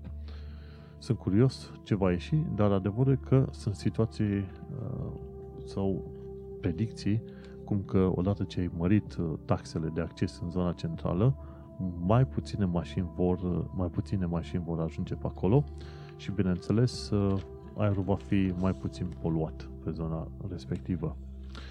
Nu, e un anunț Visit Wales. Cine vrea poate să viziteze Wales că se pare că zona respectivă din Marea Britanie este chiar faină. Mergem mai departe, tot pe vineri am uh, aflat că Brexit a început să chilărească tot felul de magazine din zona Londrei. Și oamenii ziceau, ok, de obicei pe de Valentine's Day aveau tot felul de clienți, mai mulți decât în uh, perioada ianuarie până la jumătatea lui februarie. De data asta nu s-a mai întâmplat așa, știi? Și au descoperit că au pierdut cam vreo 2% din clienți. Și unele magazine sau baruri și puburi au început să se închidă. Și ci că de la serviciul uh, Quandu, care face tot felul de statistici de genul ăsta pe linie de business de afaceri, restaurante, etc., a spus că numărul de clienți a scăzut anul ăsta comparativ cu 2018 și că da, cu cât au scăzut? Da, afacerile, deci afacerile au scăzut, scăzut cu 2% și numărul de clienți a scăzut cu 11%. Plus, numărul de oameni care au vizitat Londra a scăzut de la 15,2 milioane la 14,2 milioane. Ups! Și ci că anul trecut au fost închise 117 restaurante în Londra, printre care unul foarte celebru de gay Husar. Nu știu ce e, un gay, probabil de gay. Pe 5 martie 2019, ce am aflat? Uh, Cressida Dick, șeful poliției, spune că criminalitatea, infracționalitatea în care se folosesc uh, cuțitele, knife crime, ci că îi rupe inima ci că de 35 de ani de zile de când lucrează ea în, uh, mare, în uh, poliție, situația nu s-a schimbat uh, foarte mult. Practic, în medie 100 și ceva de tinerei, între vârstele 14-21, mor anual prin înjunghiere, 100 și ceva. Deci, de când este ea polițistă de 35 de ani, minim 4.000 de tinerei au fost omorâți în Londra. Ci că mai mult decât soldații britanici și americani omorâți în ultimii nu știu câți ani de zile în conflictele din Afganistan și Irak. Și uite-te cum e treaba. Și îți dai seama, nu e o problemă de ieri de azi, de zeci de ani de zile. Și ea chiar a spus, zice, ok, înțelegem că este o problemă în clasa de jos, pentru că ei se ocupă de tot felul de uh, târguri astea cu droguri, dar pe de altă parte și clasa de mijloc trebuie uh, pusă la răspundere pentru că ei sunt cei care cumpără drogurile. Cei din clasa de jos se chilăresc între ei pentru teritoriu ca să vândă droguri, iar cei din clasa de mijloc cumpără droguri și practic uh, alimentează valul de uh, violență din Londra. O chestie acum pozitivă, aflăm că în zona Excel se va pregăti un fel de pistă din asta pentru formula electrică. Ci că sunt mașini din astea electrice care pot să meargă și cu 170 de mile pe oră, 250 la oră. Păi știți că din uh, vara viitoare, practic 2020, vom vedea e-Prix. În loc de Grand Prix pentru Formula 1, găsim Electric Prix, premiile electrice, în uh, zona Excel, Londra, în estul Londrei. Foarte fain. Aș vrea să merg și eu să văd asemenea chestiuni legate de Formula 1. Chiar ar fi foarte interesante. Și uite ce aflăm. În Londra, un om a fost vindecat de HIV. Și să să vedem care e numele lui. Da. Și că un pacient din Londra a fost diagnosticat cu HIV în 2003 și uite-te că după ce i s-a făcut un transplant de măduvă la spitalul Hammersmith, după un timp s-a descoperit că omul nostru uh, nu de un an și jumătate încoace nu mai are uh, urme detectabile de virus HIV în corp. Ar fi, practic, al doilea caz în care un om este vindecat de virusul HIV. Este o chestie interesantă, pentru că ci că 37 de milioane de oameni din toată lumea au virusul HIV și există tot felul de medicamente care te țin în viață foarte mult timp acum cu virusul HIV în tine, însă nu s-a reușit vindecarea. Știi? Dar uite-te că odată cu transplantul acelor celule STEM, se pare că omul nostru este vindecat. Se numește Timothy Ray Brown, omul care a fost vindecat. Ci că a avut și leucemie la un moment dat. Și uite-te cum se pare că mai devreme să mai târziu problemele astea de boli rămân a fi doar un fel de probleme de inginerie și nu, nu tocmai insurmonabile cum s-a crezut la un moment dat. De când a fost știrea respectivă, mi se pare că a mai fost o altă știre cu un om din Germania care a scăpat de virusul HIV. Mamă, nu te fi gândit că ajungi la asemenea știri uh, din 90 încoace, când ai fi aflat pentru prima oară despre SIDA, știi? Bun. Ce am aflat pe joi 7 martie 2019 este faptul că a apărut primul helipad care funcționează timp de 24 de ore. Ambulanța aia aeriană de care am spus mai înainte funcționa doar în timpul, în timpul zilei, pentru că se pare că seara oamenii nu vor să fie deranjați.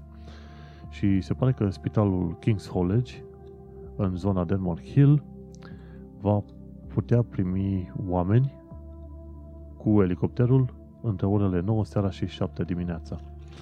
Felicitări! Uh, bravo lor pentru toată chestia asta. E bine că au reușit să obțină uh, aprobările din partea Consiliului Local. Mergem mai departe, tot pe 7 martie, ce am aflat? Opa! În noul film de la Suicide Squad, care e un fel de film care se petrece în universul DC, se, Will Smith era... Ce rol avea? Deadshot. Omul care țintește foarte bine. Și rolul lui Will Smith va, ju- va fi jucat de către Idris Elba. Pentru cine nu știe, Idris Elba este cel care îl joacă în filmul Luther și a avut și ceva roluri uh, foarte mari, inclusiv în filme uh, Marvel. Și este și DJ omul, este foarte simpatic. Suicide Squad a fost uh, uh, scos pe piață oarecum filmul sau cum se zice, a apărut în teatre în 2016 și a, a avut vânzări de 700 și ceva de milioane de dolari. Wow. Și în 2021, nu la anul celălalt an, va fi următorul Suicide Squad. Mi-a plăcut primul, a fost simpatic, vedem cum va ieși. În, or, în orice caz, dar fiindcă e Selva pe acolo, eu zic că o să iasă filmul destul de binișor. Și o ultimă știre tot din 7 martie, din uh, Evening Standard. Am uitat să pomenesc faptul că acesta este Evening Standard, care îl citesc fizic și notez tot felul de chestii uh, și care Evening Standard este parțial deținut de către un oligarh rus și parțial deținut de niște saudiți, despre care nu se știe exact ce tip de saudiți ar fi. Bineînțeles, prinți saudiți. Mergem mai departe. Evening Standard ne spune că regina a prezentat la Muzeul de Știință o expoziție în uh, onoarea uh, GCHQ, practic uh, serviciilor secrete ale Marii Britanii. Și mi se pare că a fost și pentru prima oară când regina de fapt a trimis un mesaj pe, cum îi zice, pe Instagram. Și uh, expoziția asta de în onoarea serviciilor secrete, îl laudă și pe Alan Turing. Și, practic, tema acestei expoziții este top secret, From Ciphers to Cyber Security. Și prezintă inclusiv uh, munca făcută de Alan Turing la Bletchley Park când a ajutat la descoperirea codului Enigma. Și expoziția se deschide pe 10 iulie și va dura nu știu exact cât, însă mă gândesc că va dura măcar vreo câteva săptămâni. N-am reușit să aflu exact cum. Oricum, ideea este că o să vreau să merg și eu pe acolo. Deci, Muzeul de Știință, 10 iulie, ca să văd tot felul de expoziții, printre care și chestiuni dedicate lui Alan Turing. Și o mică paranteză legată de Alan Turing și o mică paranteză legată de ceea ce îmi place mie să citesc. Cumpăr lunar două, trei cărți, reușesc să citesc una, două. Asta mi-e bafta. Într-una dintre cărți este pomenit uh, Alan Turing și e vorba de cartea Dream Machine. Dacă reușești vreodată să găsești uh, cartea Dream Machine, hai să ne uităm acum Amazon.com Dream Machine este o carte scrisă de către Mitchell Waldrop și în cartea respectivă el, Mitchell Waldrop, vorbește despre istoria calculatoarelor și așa mai departe. Și începe încă din anii 20-30 și urmărește practic cumva viața lui J.C.R. Licklider. J.C.R. Licklider a fost unul dintre pionierii internetului uh, în uh, forma incipientă, practic, ARPANET. Și la un moment dat povestește și despre Alan Turing și despre ideea lui Alan Turing la un moment dat de a stoca programele în uh, calculator. Pentru că înainte ideea de a avea programe stocate în calculator era total străină tuturor oamenilor. Însă, uite că Alan Turing a venit cu asemenea idee din asta. Era un om cu adevărat uh, vizionar, ca să zicem așa. Așadar, vrei să înveți despre Alan Turing? Dream Machine de Mitchell Waldrop, nu, cumpăr, nu uita să cumperi cartea aia, 700 de pagini de bunătăți legate din lumea, de lumea calculatoarelor. Și cu asta am terminat și știrile din Evening Standard. Bineînțeles, ai avut parte de știri până ți-a ieșit pe nas de data asta.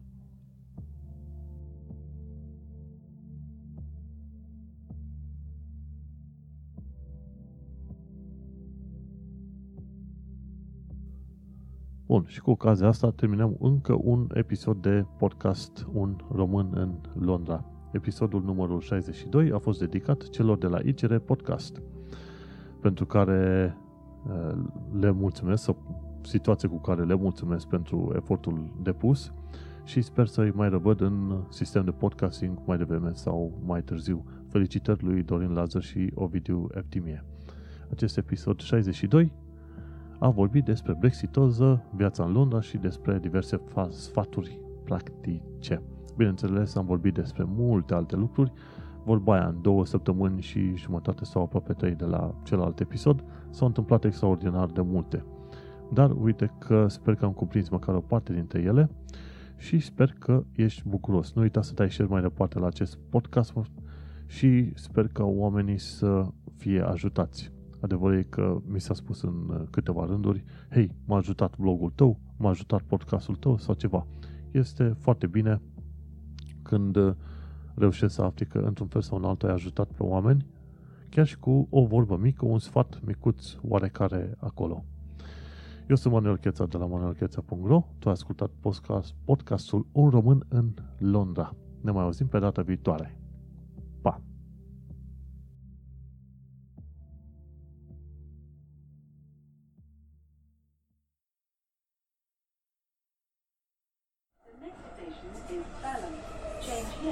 The next station is Balham. Change here for National Rail Service.